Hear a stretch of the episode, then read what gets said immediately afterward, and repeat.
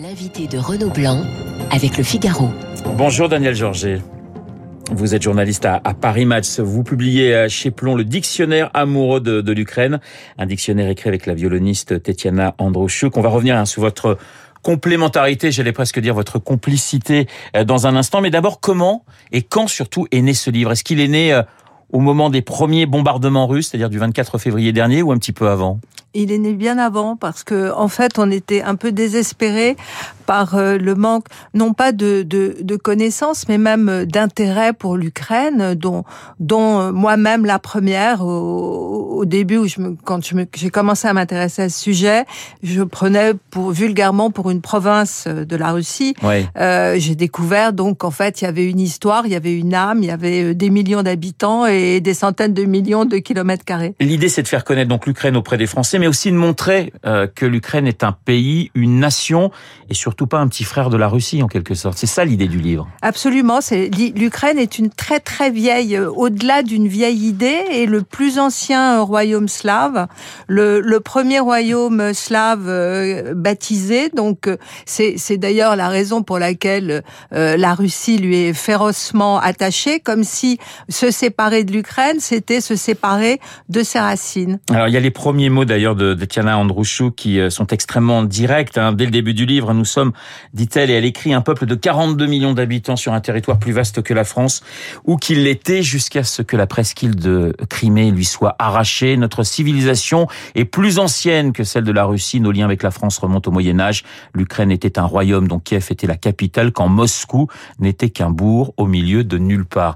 Euh, voilà, c'est un livre très engagé tout de même. Oui, absolument, parce que on ne peut pas effacer l'identité. D'ailleurs, euh, nous citons euh, Timothy Snyder, qui est le, le grand historien, euh, l'auteur de, de, Terre de sang, et qui qui écrit qu'en fait, les effacer effacer l'identité d'un pays, c'est déjà une façon de nier son existence et le prélude à l'annexion. Daniel Georget, comment s'est passée la rencontre avec Tatiana Androuchou Donc, Tatiana était était à l'époque un des professeurs de violon de ma fille. Et, et, donc pour moi c'était euh, pour moi c'était une Russe avec son accent russe, etc. Donc ma ma découverte a été euh, a été euh, presque hebdomadaire. c'était toute une façon d'ailleurs d'enseigner qui était qui était assez assez fascinante.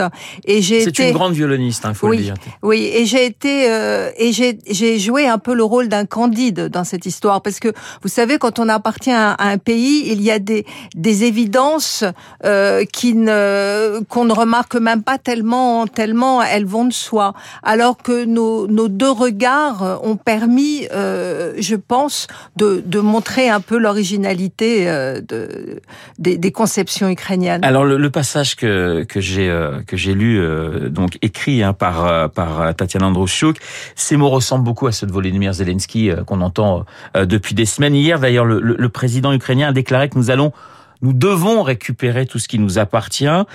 On a le sentiment, euh, que ce soit dans, ce dictionnaire ou, dans les mots du, chef de l'exécutif, euh, que les Ukrainiens se battront jusqu'au bout et que pour l'instant, il n'y a aucune négociation possible. J'allais dire, c'est jusqu'à la victoire ou jusqu'à la mort.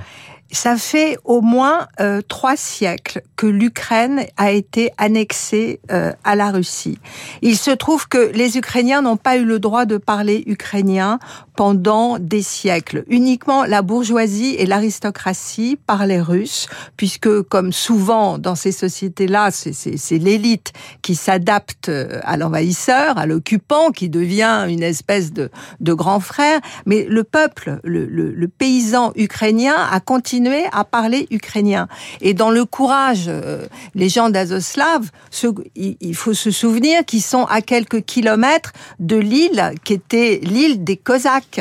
Euh, et le courage des Cosaques, il me semble que ce qu'on qu'on retrouve en Ukraine aujourd'hui vient directement de ce courage des Cosaques. On se demande comment ça a pu, à travers les siècles, perdurer. C'est, euh, c'est, ça fait vraiment partie de l'âme ukrainienne. Alors il y a ces mots euh, toujours euh, écrits par par Tatiana Andrei Chouk aux femmes qui ont accouché sous les bombardements, à ceux qui se sont terrés dans leur cave, à ceux qui ont passé leur âge en fabriquant des cocktails ukrainiens, à ceux qui tiraient les missiles Stinger, à ceux qui distribuaient la nourriture dans les supermarchés, à ceux qui posaient les garrots, à ceux qui les fabriquaient, au sniper qui a bâti le général tchétchène, à tous ceux qui se sont battus, à ceux qui ont attendu, et même à ceux qui doutent encore que l'Ukraine existe, je dédie ce livre, je le disais, livre d'engagement. On parle dans ce dictionnaire de musique, de littérature, d'histoire, de géographie, de poésie, et on s'aperçoit d'ailleurs, Daniel Georget, que les liens entre la France et l'Ukraine mais sont plus importants qu'on l'imagine.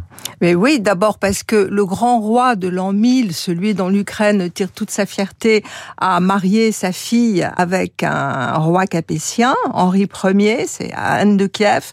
Qu'ensuite, il y a toujours eu des liens avec l'Ukraine.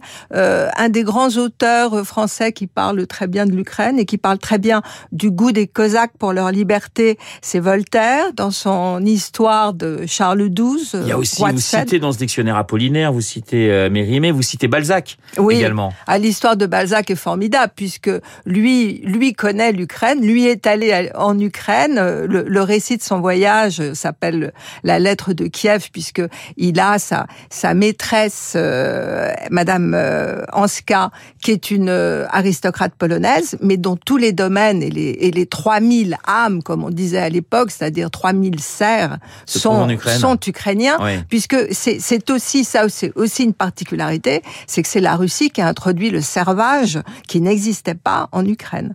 Alors, Daniel Georget, dans ce dictionnaire, vous évoquez l'Europe et ses dirigeants, à des passages pas franchement la gloire d'Angela Merkel d'ailleurs. Euh, Angela, pour l'amour du gaz, hein, c'est sous-titré. Vous revenez sur cette demande de mariage, parce qu'elle est au cœur finalement peut-être du de, de, de, ce conflit, cette demande de mariage des Ukrainiens à l'Europe. Alors Emmanuel Macron, le, le, le 9 mai, a, a prononcé un grand discours. Bon, j'imagine qu'il a dû refroidir les ardeurs des, des Ukrainiens parce que il parle pas d'entrer avant plusieurs années, voire plusieurs décennies. Il suffit d'aller d'aller euh, en Ukraine pour comprendre à quel point ce pays est européen. Voilà, c'est comme si là il y a un côté euh, chez les Slaves qui est du côté qui penche du côté des autocrates asiatiques et un côté qui penche du côté de l'Occident. Et évidemment, l'Ukraine euh, qui est juste à côté de la Pologne, qui voit la liberté de la Pologne, qui voit le développement de la Pologne, il est évident que l'Ukraine a voulait rentrer dans l'Europe et voulait accéder à ce monde de la démocratie et de la liberté. Le dictionnaire amoureux de, l'Ukraine, l'histoire est, omniprésente. Alors l'histoire avec un grand H, mais j'allais dire presque l'histoire personnelle pour chaque Ukrainien. D'ailleurs, il y a quelque chose qui m'a frappé. La première fois que vous allez chez euh, Tatiana Androuchouk, vous remarquez euh, un portrait d'un soldat certainement un, soldat qui a fait la Seconde Guerre mondiale. Voilà, le rapport à l'histoire, c'est peut-être un point commun d'ailleurs avec les Russes. Alors ils n'ont pas forcément la même vision de l'histoire, mais ce rapport à l'histoire des Ukrainiens, il est, il est beaucoup plus présent que, le rapport que nous avons nous à notre propre histoire. Bah, le père de le père de Tatiana est mort pendant euh, pendant la Seconde Guerre mondiale. il est mort au début de la de la Seconde Guerre mondiale, qui pour eux ne commence pas à la même date euh, que nous.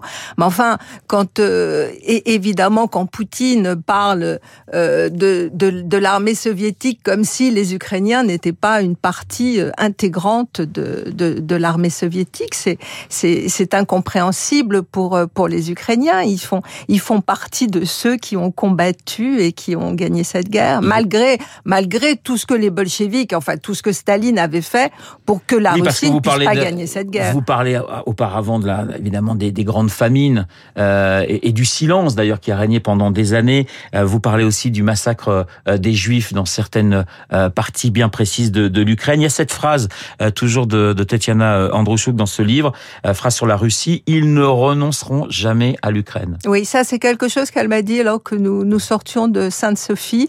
Euh, c'était absolument pas le climat d'aujourd'hui. C'était, euh, je pense, il y a trois ou quatre ans.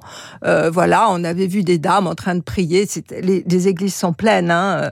Euh, les gens allument des cierges, etc. Et tout d'un coup, en sortant, elle, m'a, dit cette phrase comme si il était évident pour elle que cette histoire commençant à Kiev, il était impossible que la Russie Mais Daniel Georgier, on parle, il y a des liens très forts. Je recevais par exemple Vladimir Fedorovski à votre place il y a deux jours, qui disait, moi j'ai une partie de ma famille qui est ukrainienne. On sent tout de même que ce sont aujourd'hui deux peuples qui, qui sont presque irréconciliables. Ça va être très très compliqué l'après parce qu'il y aura forcément un après. Oui, mais ça, alors ça, ça rappelle un peu l'histoire de la de la France et de l'Allemagne, même si l'Allemagne n'a pas n'a pas été l'empire vis-à-vis de la France que la Russie a été euh, vis-à-vis de l'Ukraine. Mais il y a presque une notion de guerre civile aujourd'hui avec des, des, des, des, gens qui se connaissaient, euh, voilà, ou qui s'aimaient, qui se sont retrouvés, qui se sont effectivement. Il y a des différences, bien sûr, et vous le montrez dans, dans ce dictionnaire, mais on est presque dans quelque chose qui ressemble à une guerre civile. Ce qui est frappant tout de même, c'est que euh, c'est d'ailleurs la grande erreur de Vladimir Poutine, c'est qu'il pensait que tous ces gens qui parlent russe et qui ont été élevés en russe allaient choisir la Russie. Or, ce n'est pas ce qui se passe. Or, l'Ukraine, c'est au-delà de la langue russe ou ukrainienne, c'est un choix de, un choix de vie et un choix de liberté. Alors, vous parlez de poésie, vous parlez de géographie, vous parlez euh, d'histoire, vous parlez également de musique. On est sur Radio Classique. L'un des plus grands pianistes est né en Ukraine, Vladimir Horowitz. Petit extrait d'ailleurs de la polonaise héroïque euh, de Chopin. On a oublié qu'il est né à Kiev et qu'il y a vécu jusqu'à ses 23 ans. Ah, l'histoire d'Horowitz est absolument formidable puisque son histoire coïncide avec euh, avec la guerre civile et, et avec la prise de pouvoir par les bolcheviks. Lui, il est étudiant juste avant la guerre, juste avant la guerre civile. Donc, euh, donc il va participer, il va devenir une jeune gloire de l'État soviétique, mais il ne pense qu'à une chose, c'est à, c'est à rejoindre, c'est à rejoindre l'Europe. L'Ukraine n'est pas née à Maïdan hein, en 2013. C'est finalement aussi le, but du livre. C'est ce que vous nous dites. Il y a des personnages euh, très importants de l'histoire de l'Ukraine. Vous aviez cité Anne de Kiev, mais il y en a, il y en a beaucoup d'autres dans ce dictionnaire. C'est ça, c'est l'idée que l'Ukraine, c'est un, vieux pays, un vieux peuple, une vieille nation. Vieux, je mets entre guillemets parce que euh, en disant que voilà, c'est un peuple qui a une histoire qui lui est propre. Oui, c'est même impressionnant comme cette histoire peut résister euh, à tout, à, à tous les tous les obstacles, à, à tout ce qui a été fait pour l'écraser, pour l'annihiler, pour la nier, et on dirait au contraire qu'elle se fortifie de toutes ces difficultés. Le dictionnaire amoureux de l'Ukraine signé euh, Tatiana Androuchouk et Daniel Georget. Ben, on va se quitter avec euh, l'hymne ukrainien interprété par Gauthier Capuçon. Il y a quelques semaines, il était à Lviv. Il a donné un concert justement avec euh, des musiciens euh, ukrainiens. Gauthier Capuçon qui avait été très marqué, qui, nous le disait d'ailleurs sur cette antenne, très marqué par ce concert. Quelques notes de l'hymne ukrainien avec euh,